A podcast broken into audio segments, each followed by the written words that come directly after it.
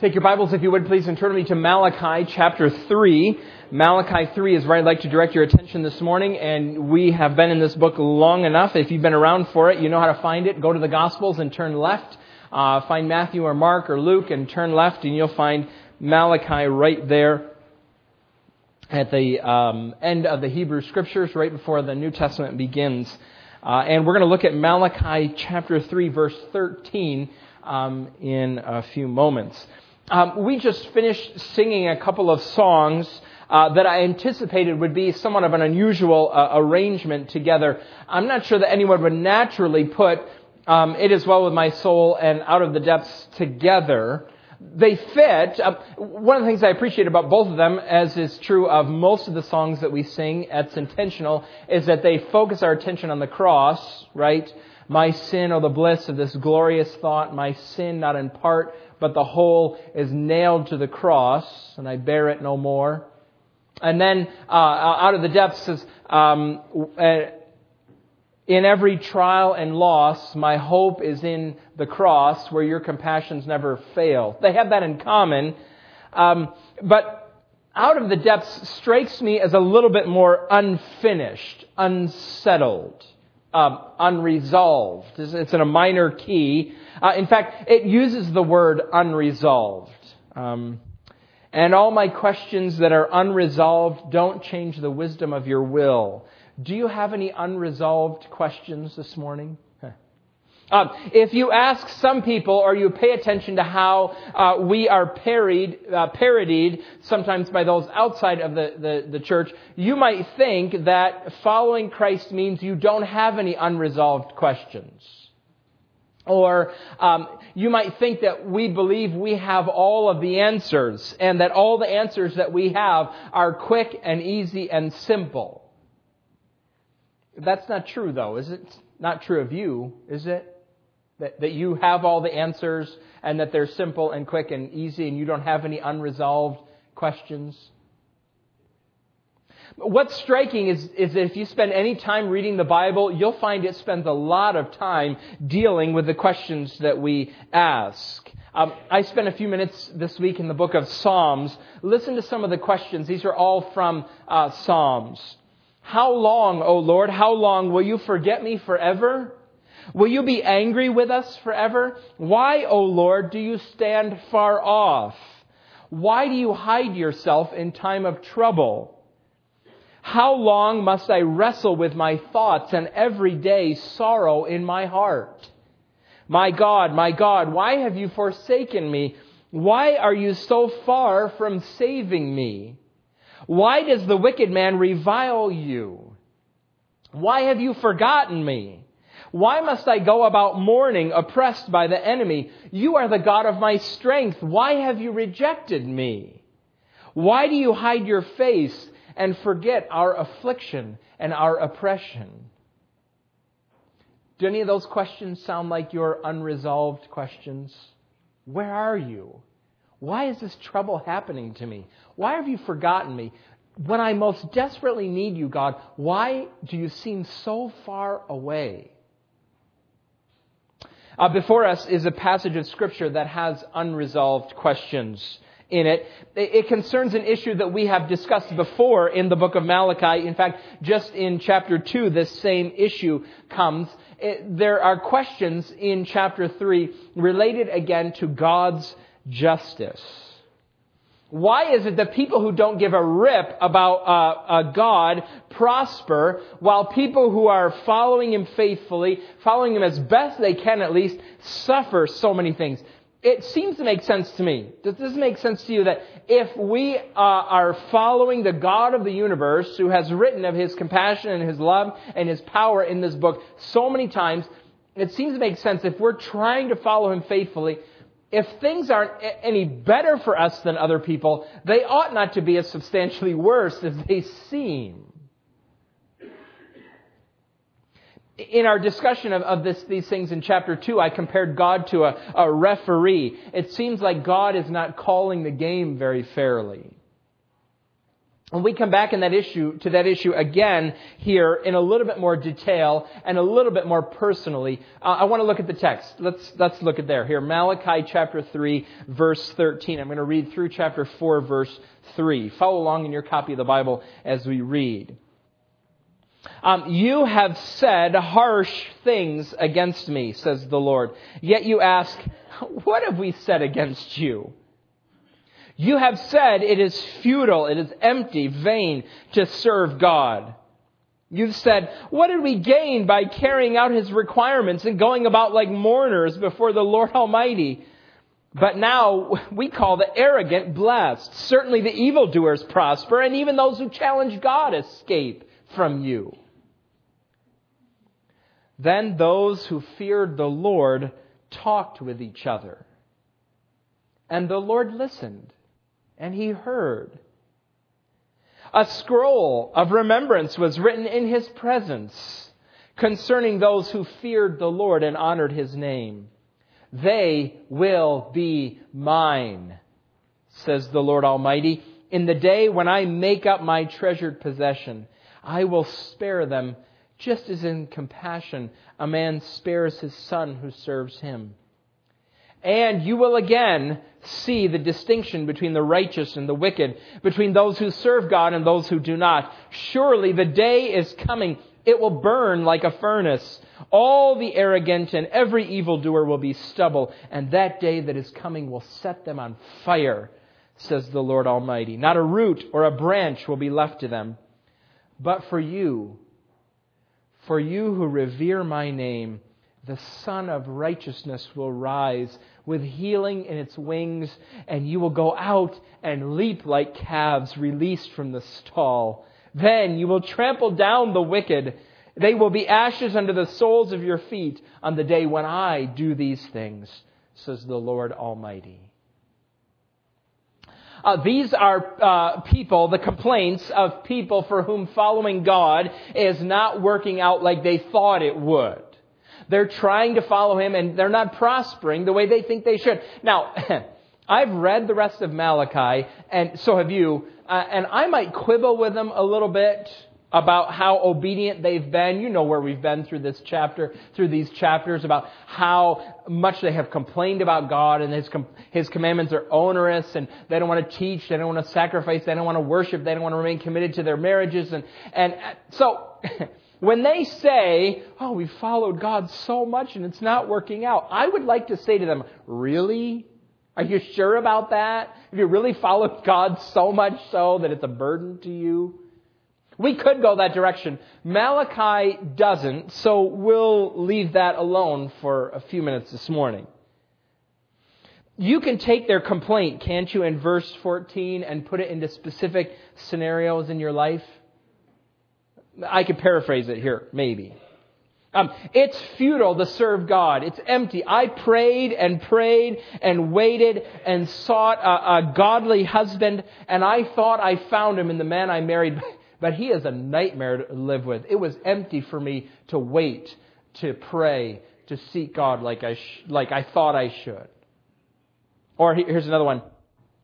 It is futile to serve God. It's vain. It has, it brings no reward at all. I gave hours to the church as an elder, and I sought to lead a godly life, and my kids have totally gone off the rails. There are parents out there who didn't care about their kids at all. They're doing fine. My kids are a mess. It is futile to serve God. I wasted that effort that I poured into God's work. Or... Um, It's futile to serve God. That new job opportunity came and it was great. I had prayed about it. It opened up my schedule. It provided more money for missions. I took the leap and I went, and, and now the company is going under. Serving God is not worth it. Should have stayed at my old job. Now this paragraph, these uh, paragraphs that we read, these verses, they're a warning to us about making those sort of complaints. In fact, um, When you start following, when you start wondering, rather, if following Christ is worth it, you may be forgetting three vital truths. It's actually what I would like to share with you this morning. We're going to talk about these things. Um, the first one and the third one are explicit in the text. The second one is uh, perhaps implied here. It's biblical and it fits, and we'll get to it when we, we come. Uh, but for now, what I want to share with you this morning is three vital truths that if you forget them, you might start to go down this path of complaining about the worth of serving God. All right, here they are. Number one, we do not follow Christ for the benefits. We don't follow Christ for the benefits. Um, if you forget that, you may begin to wonder about the worth of following Christ. Um, Labor Day weekend a few years ago, some of you here, some of you remember, uh, on Sunday night, oh, we took the uh, the projector and the screen and the sound system out back, and we together, under the stars, as the sun was setting, uh, watched uh, that uh, movie called Facing the Giants. You remember that? Some of you were here uh, for that. It was, it was fun. I really enjoyed it. Uh, um, and Facing the Giants is, is an, an acceptable movie, but there are some things that bother me about it. Here, here are some things about it. Uh, you remember perhaps what the movie's about. If you've seen it, it's it's about a, a, a high school football coach. And at the beginning of the movie, his whole life is falling apart. His team is losing. The parents are conspiring against him to get him fired. He and his wife are completely broke. Their car is broken down. Their appliances are falling apart. Uh, uh, and their, their dream of starting a family is crushed by uh, her infertility. Um, so that's how the movie begins. In the middle of the movie, he starts praying uh, and reading his Bible. And by the end of the movie, what's happened? The team wins the state championship. He gets a raise. Uh, the parents of the, the students love him. His wife finds out she's pregnant. Everything is all so perfect at the end of this movie. Um, everything wrong has been fixed. Uh, revival has broken out on the high school campus. Uh, and even the, the football player who is out of touch with his dad, that relationship's been fixed. Um, uh, it, everything goes right. The coach starts growing hair again. I mean, everything in this movie, everything is fixed. The dog is fixed. There's no more unwanted puppies. I mean, everything is right. Everything is completely right at the end of this movie. Uh, a few years ago, uh, they used to tell an old joke about country music. Maybe some of you have heard it. Uh, you know what you get when you play country music backwards. Uh, you get your dog back, your truck back, your girl back, your job back, and your trailer back. It all comes back to you if you play it backwards. My problem with, with Facing the Giants is that it sends this very subtle message that if you take your faith seriously, if you start to pray, God will give you everything back that you want. God will fix all of your problems. If you have any problems, like playing country music backwards, just pray and they'll all be solved. They'll all be uh, repaired. Now, I think that following Christ is the best way to live. I, I think that if you follow Him, your relationships will improve. I think that God does intervene in the lives of His children in response to our call to Him. The problem comes, though, when we follow Christ for the benefits. When we follow Christ for the sake of the things that we want to be fixed in order to get them. When you follow Christ for the benefits, you uh, make Christianity a tool or a technique or a gimmick. It makes Christianity something that you do in order to get what you really want. And you're not worshiping Christ, you're worshiping the things that you want this Christ to give you. If you really want a spouse, or you really want a nice kids, or you really want friends, or you really want health, carry it wherever you want. If you really want prosperity, just get Jesus and everything will be all right. You'll get all those things. And these, these Jews had that expectation. You can see that in verse fourteen. They're saying, what did we gain by carrying out His requirements and going about like mourners before the Lord Almighty? What's in it for us? Where are the benefits that we're supposed to get? Everybody around us who's arrogant, who's evil, doing evil, who doesn't care about God, they're prospering. They're getting all the good things that we think we should have because we've been mourning before God.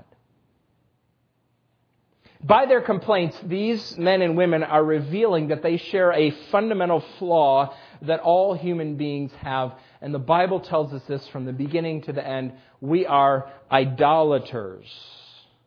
We were created to know God and to love God and to uh, worship Him and to be satisfied with Him and to treasure Him above everything else, to center our lives around Him, to value Him. That's the way life is supposed to work. That's the way we're supposed to be as human beings. But the Bible says that we have this consistent pattern, and I find it in my life that I choose other things. I think there are other things that will satisfy me, other things that I treasure, other things that I value instead of God.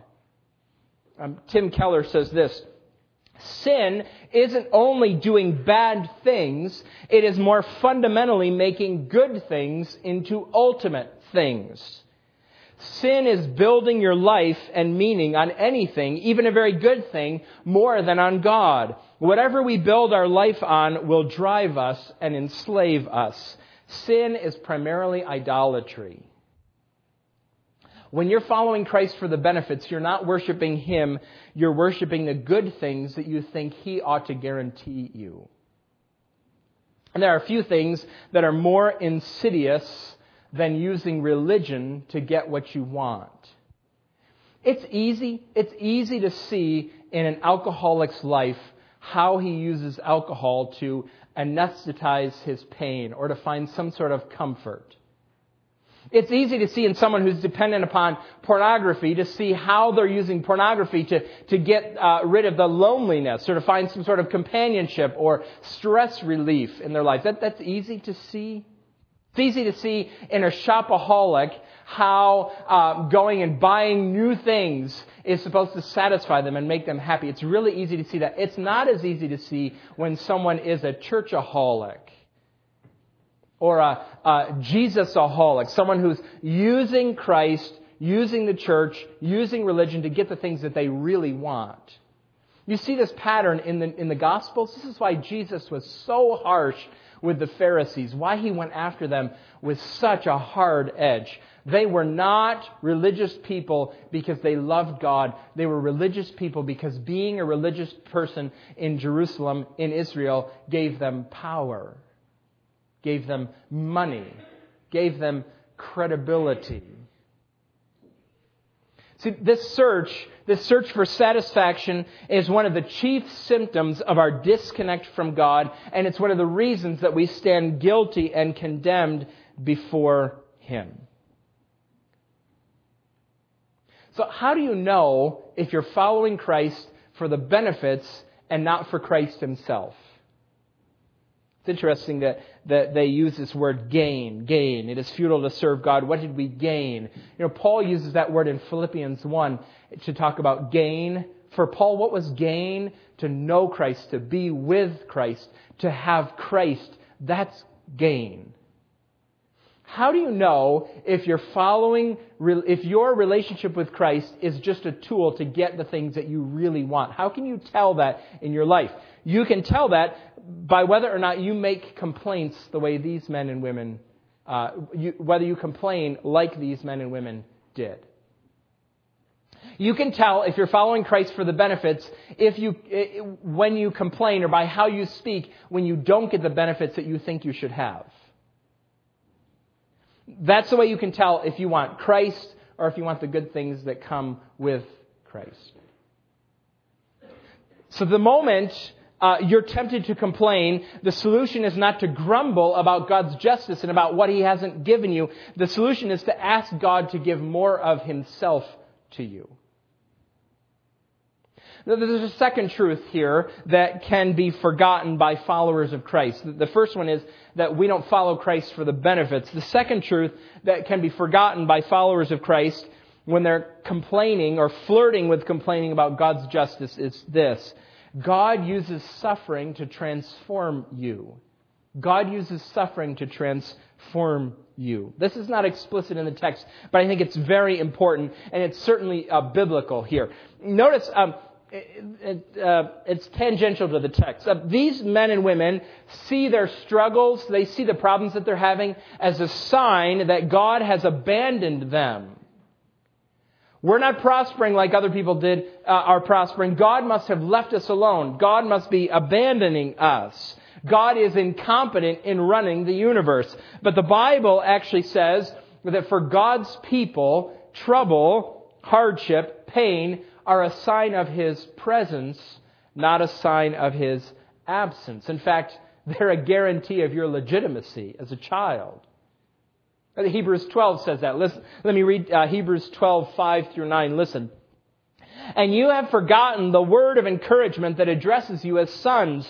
My son, do not make light of the Lord's discipline, and do not lose heart when he rebukes you, because the Lord disciplines those he loves, and he punishes everyone he accepts as a son. Endure hardship as discipline. God is treating you as sons.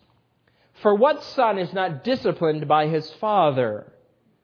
If you are not disciplined, and everyone undergoes discipline, then you are illegitimate children and not true sons. Hebrews may be saying to us that if you think you are a Christian and you have no unresolved questions in your life, you might not really be in the family. You better check your birth certificate. God disciplines his children. Huh. I learned this. I did not come up with this myself, but um, uh, I think I read it in Shepherding a Child's Heart. Whenever I sit down to discipline one of my children, I always try to say to them, I am disciplining you now because I love you, not because I'm angry with you. That's true most of the time. Um, I'm disciplining you now, not because I'm angry with you, but because I love you. One time I said that to one of our children who remained nameless, but her initials are Jenna. And Jenna looked at me and she said, you always say that. I always say that because it's true. If I didn't care, I wouldn't, I wouldn't bother. It's too much of a pain to discipline you. I just let it go. Hebrews twelve, if you're really one of God's sons, if you're really one of God's children, he disciplines you. He uses hardship. And you see this over and over and over again in the Bible. These people said, our life is hard, God must have abandoned us. Hebrews twelve says, if your life is hard, God is, is your father. Is there anybody in the Bible that God has not crushed before he used them effectively? Is there anybody in the Bible that God did not drive into hopelessness before he used them effectively? Think about that. Uh, God crushed Abraham and Sarah through a quarter century of infertility, and they teach us that God can be trusted in astounding ways. He crushed Joseph in slavery and in prison, and he used him to save an entire nation and, and Joseph's family. He crushed Paul with some sort of disease. We don't know what it was, but when Paul came out of it, he said, I know for sure that God's grace is sufficient. He, it can, it can carry you through any weakness that you have. He crushed Mary and Martha with grief when their brother Lazarus died so that they would really know that Jesus is the resurrection and the life. The best example in the Bible, is it not? God crushed his son, so that all who believe in, in him and turn to him for forgiveness and life might find their penalty for sin paid and God's welcome into his family. This week I, I read a review of a book called Written in Tears by Luke Veld. Uh, I read a review, not the book itself, though I'm looking forward to reading uh, this book.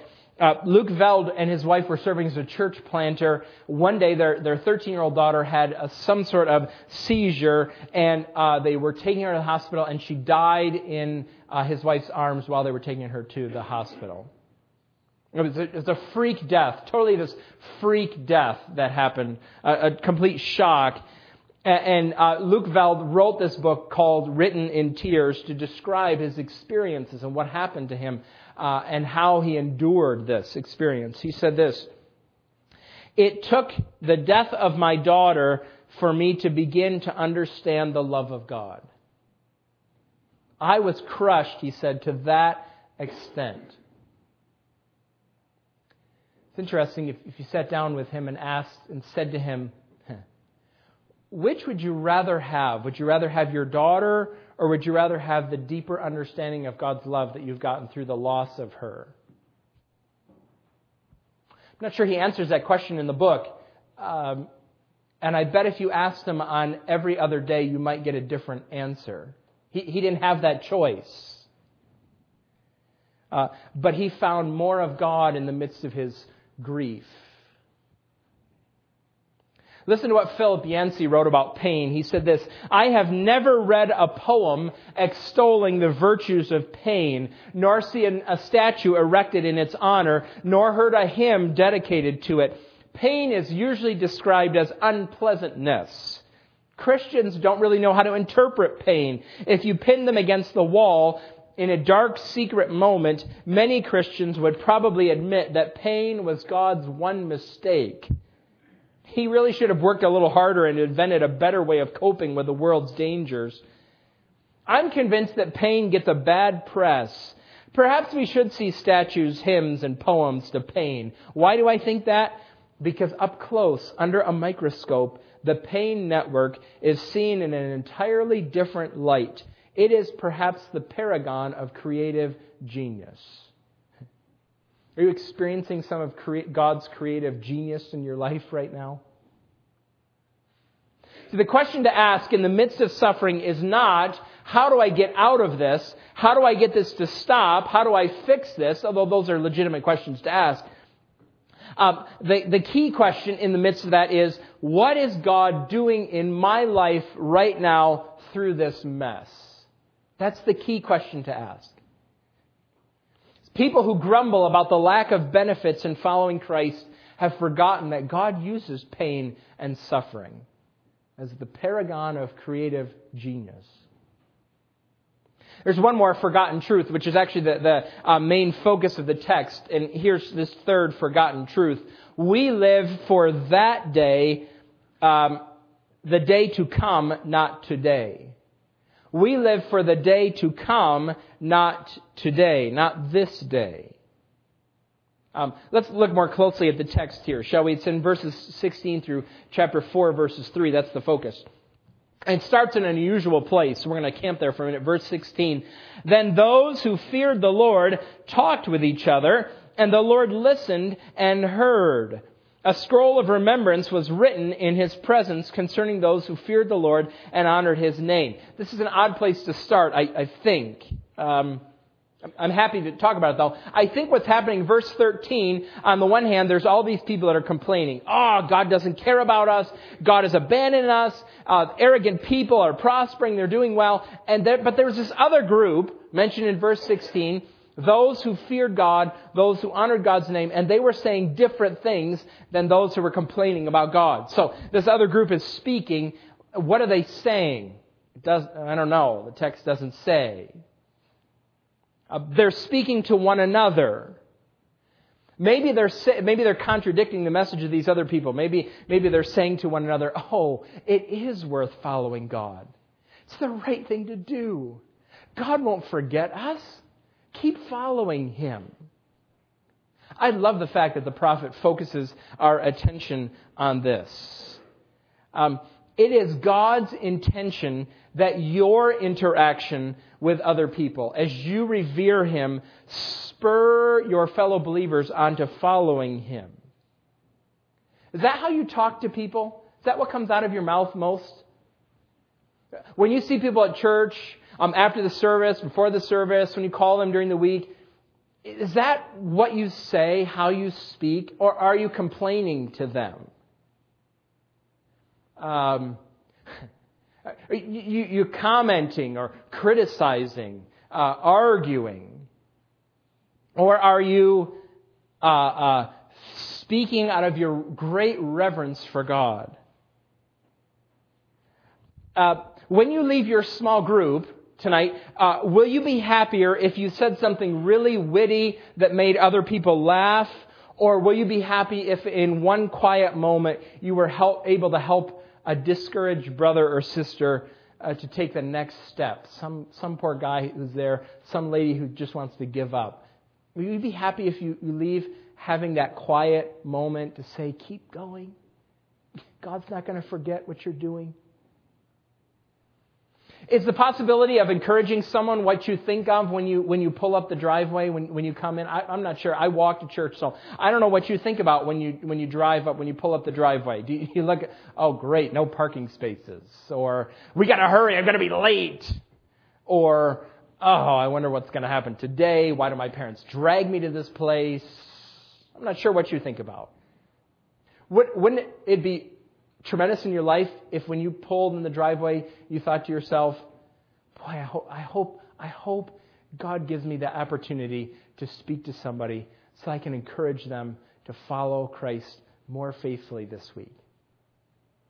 In fact, maybe that's what you should do. Uh, maybe that's how you should pray in that moment of meditation after uh, we pronounce the benediction, you sit down again. Maybe you should pray at that moment, God, give me an opportunity today in the five minutes or the ten minutes or the fifteen minutes that I'm still here after the service is over. Give me an opportunity to speak to someone, to encourage them, someone who, who needs a word to say that I can say to them, oh, follow him, follow him. It is worth it. Can you imagine how our interaction with each other would change? How that might produce growth and spurring us on together? Now, verse seventeen here in the text starts talking about the day, that day. They will be mine, says the Lord Almighty, in the day when I make up my treasured possession. I will spare them in that day, just as in compassion a man spares his son who serves him. And you will again in that day see the distinction between the righteous and the wicked, between those who serve God and those who do not. Surely the day is coming. Now, from the perspective of the New Testament, we can look back on this passage and we understand that Malachi here is speaking of the day of the Lord, the day when Jesus himself returns to earth. And he's going to come, and it will be obvious when he comes who is clearly who is related to God and who is not. And the distinction is going to be made by fire. Malachi uses the image of fire. For some, it will be the ferni- uh, burning fire of judgment that will consume them like their sawdust. They'll be just like stubble, he says. And the day will set them on fire. Not a root or a branch will be left to them, those who don't welcome Jesus at his return. But then for others, that day will also be a warm day, but it will not be the warm day of fire, burning judgment fire. It will be the, the, the uh, warm day of, of uh, uh, early spring. Huh. Last Monday, right? It was seventy-six degrees outside. And the sun comes up and its rays like wings envelop the earth. And I, I don't know what you were doing. We spent time in our family outside playing. We were running around like calves released from the stall or children released from the prison of a winter home as the sun comes. Fire, heat. For one, the warmth of an embrace. For the other, those who are not rightly related to God, fiery judgment. Malachi uses the image of fire. Um, it is probably too much to read into this, what Jesus said about hell in this passage, but this fits with his message and the consistent message of the Bible. God brings consequences for those who do not fear him, those who dishonor his name. Uh, judgment and destruction are their only expectation. In chapter three, when we go back here, uh, Malachi refers to the messenger of the Lord or the Lord coming to do this. It is Jesus himself who's coming to do this judgment work. I was driving through Millersville the other day, and uh, there was a car in front of me. It was plastered with bumper stickers. And I agreed with a lot of the things that the bumper sticker said, except one in particular asked the question, who would Jesus bomb? B O M B.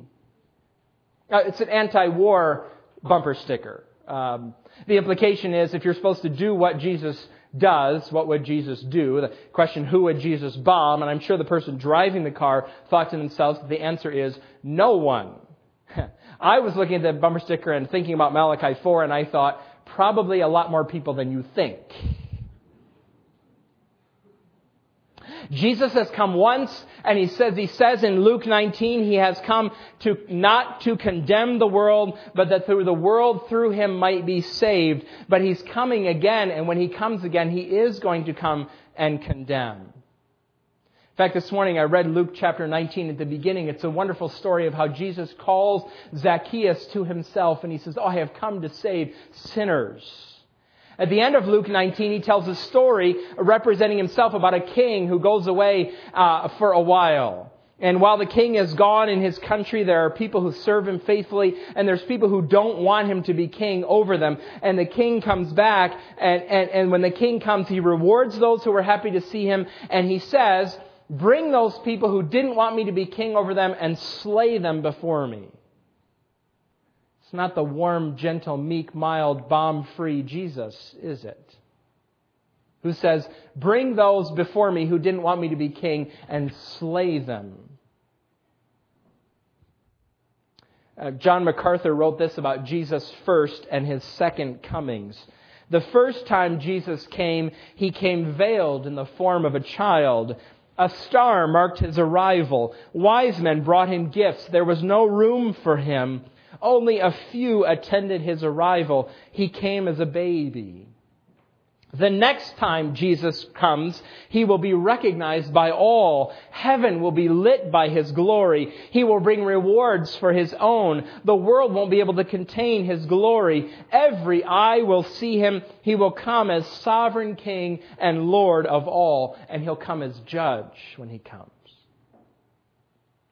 See, following him faithfully means living in light of that day. It's recognizing that the, the buzzer at the end of the game has not gone off yet. The, the war is still going on. The battle isn't finished. The play is not yet half done. The curtain hasn't fallen yet.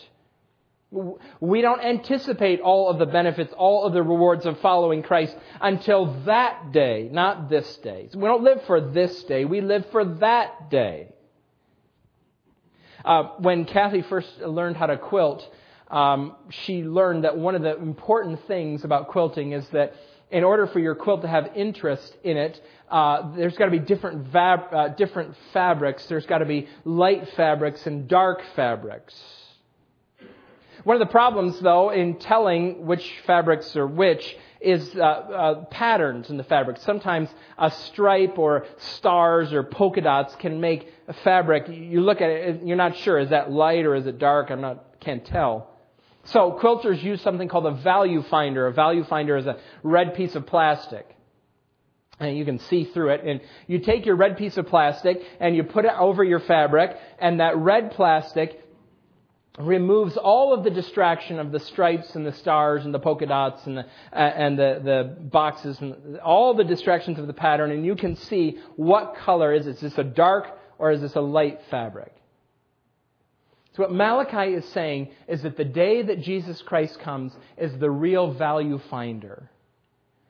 And when he comes, it will remove all of the distractions of things like popularity and fame and riches and apparent pleasure. That day will reveal the true quality of men and women who are followers of Jesus Christ and those who are not. We live for that day, not this day. Before I finish, I must tell you this morning that your destiny on that day, whether Jesus coming for you is a burning furnace or a warm sunshine, your destiny is ultimately related to how you respond to Jesus Christ today. Um, God's command for you today, now, is that you turn to him, that you trust in him, that you believe in him, that you turn from whatever you think is satisfying you now to him. He's the Savior. He died to take away your sins. And without him, you face the prospect, you face only the prospect of God's wrath. So turn to him today in anticipation of that day. And you know what you'll find? You'll find that knowing him is better than any of the benefits that come. And you'll find that, that knowing him is better than being pain-free or suffering-free. And it's more eternal than the pleasures that we pursue now. Let us pray, shall we?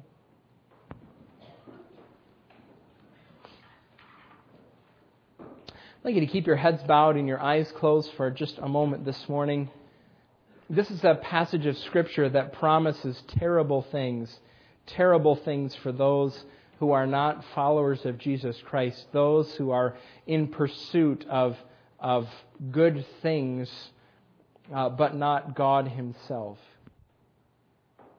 The Bible tells us that that's the condition under which we were all born. We are naturally estranged from God, natural idolaters, naturally pursuing things other than Him.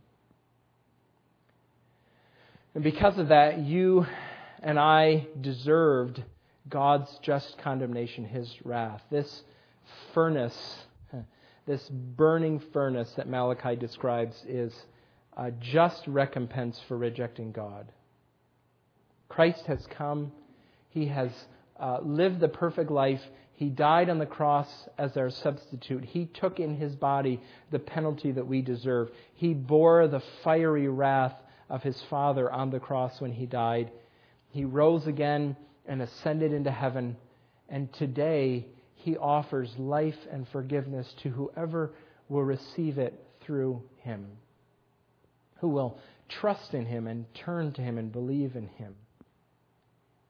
If you're not a follower of Christ this morning and you're here, today would be an excellent day for you to turn to Christ. That would be our hope and our delight. Well, the consequences are dire of not turning to Jesus Christ. Would you do that today? At the end of our service, there's going to be somebody standing at the front of the auditorium. They they love to talk to you more about what it means to trust in Christ. If, if you came with somebody, um, they'll wait for you. We we will wait for you. This is a, a, a crucial matter. Your eternity rests on this decision to accept or reject Jesus Christ. Someone will be here after the benediction as the congregation leaves. Come down and talk to them about it. They love to open God's Word and remind you of, of what it says about those who turn to Christ. Father, we are thankful to You for this word uh, that is clear. Uh, we confess that we are often distracted. We are often confused by uh, things that happen around us. We're confused at times by suffering. We're confused by the pleasures that we see other people having. Uh, we're confused by their apparent prosperity. We're distracted by it. Thank You for this clarifying passage that reminds us that true value will be revealed in that day when Your Son comes. And we join with the Apostle John in saying, "Even so, come quickly, Lord Jesus." It's in His name that we pray. Amen.